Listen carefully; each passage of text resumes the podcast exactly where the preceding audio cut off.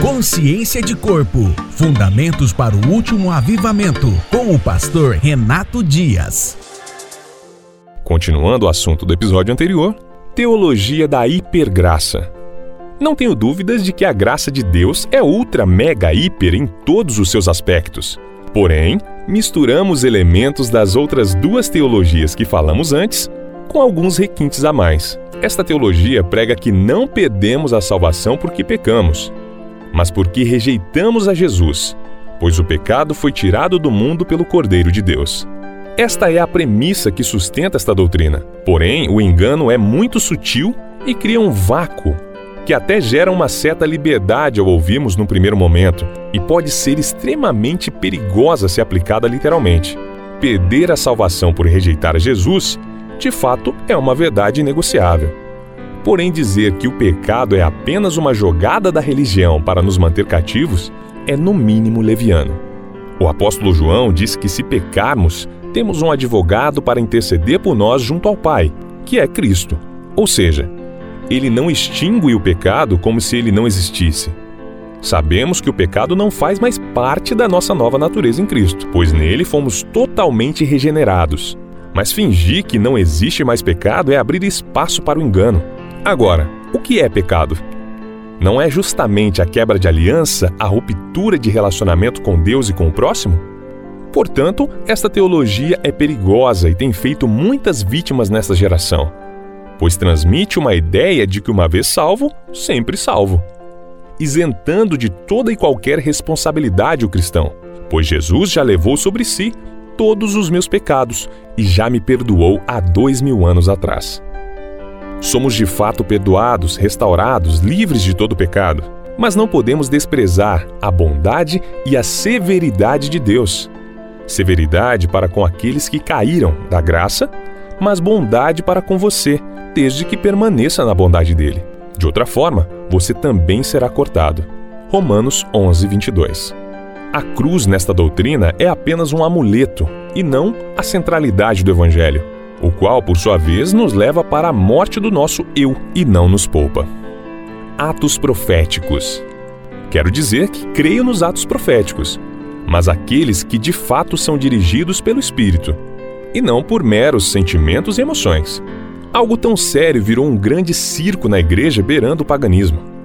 Substituímos as campanhas, que eram e ainda são muito comuns em algumas denominações, por atos proféticos pois o nome parece ser mais santo e ungido. É preciso sobriedade e muito cuidado com isso, pois não podemos pegar textos e histórias do Velho Testamento e transformá-los em doutrinas heréticas. Uma coisa foi o povo ter andado por sete dias ao redor de Jericó até os muros caírem, com seu significado e revelação que tem para nós na pessoa de Cristo. Outra coisa é transformar isso em ritual e dar o nome de ato profético. Já fiz e já vivi todo tipo de meninice e aberração neste assunto. Sei do que estou falando.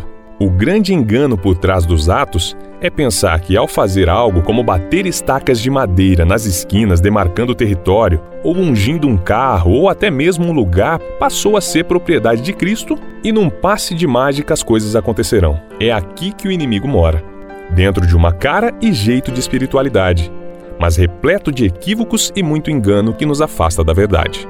Muitos líderes estão brincando com isto e banalizando algo tão sério na busca de soluções rápidas, sem discernir que não é o céu que toca a terra, mas a terra que toca o céu.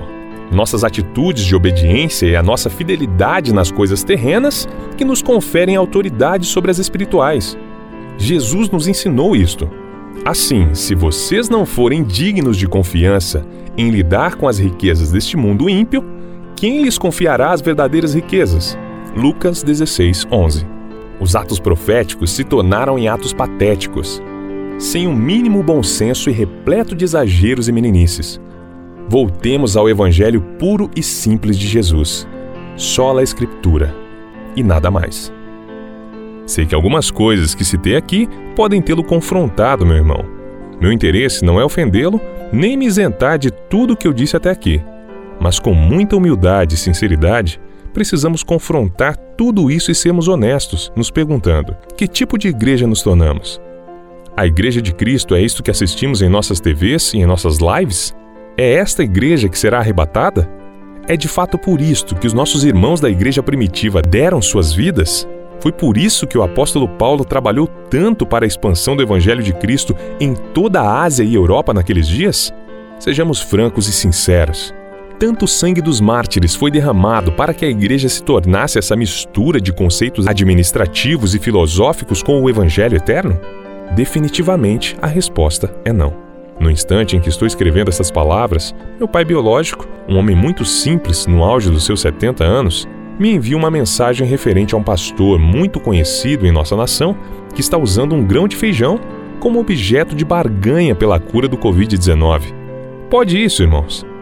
Meu pai já aceitou a Cristo, mas não caminha em uma igreja evangélica e ainda não teve a mente renovada pelo Espírito. Mas graças a Deus creio que sou um referencial de fé cristã para ele. Quantas pessoas estão sendo usurpadas por charlatões, seja de forma descarada ou até mesmo velada dentro dos nossos templos por aqueles que deveriam cuidar e ensinar o verdadeiro Evangelho? Fazem da igreja um covil de ladrões e salteadores, abusando da igreja como se fosse uma meretriz e como se não tivesse um Senhor, um dono. Definitivamente precisamos nos arrepender. E por hoje é só. Até o próximo episódio. Consciência de Corpo Fundamentos para o Último Avivamento.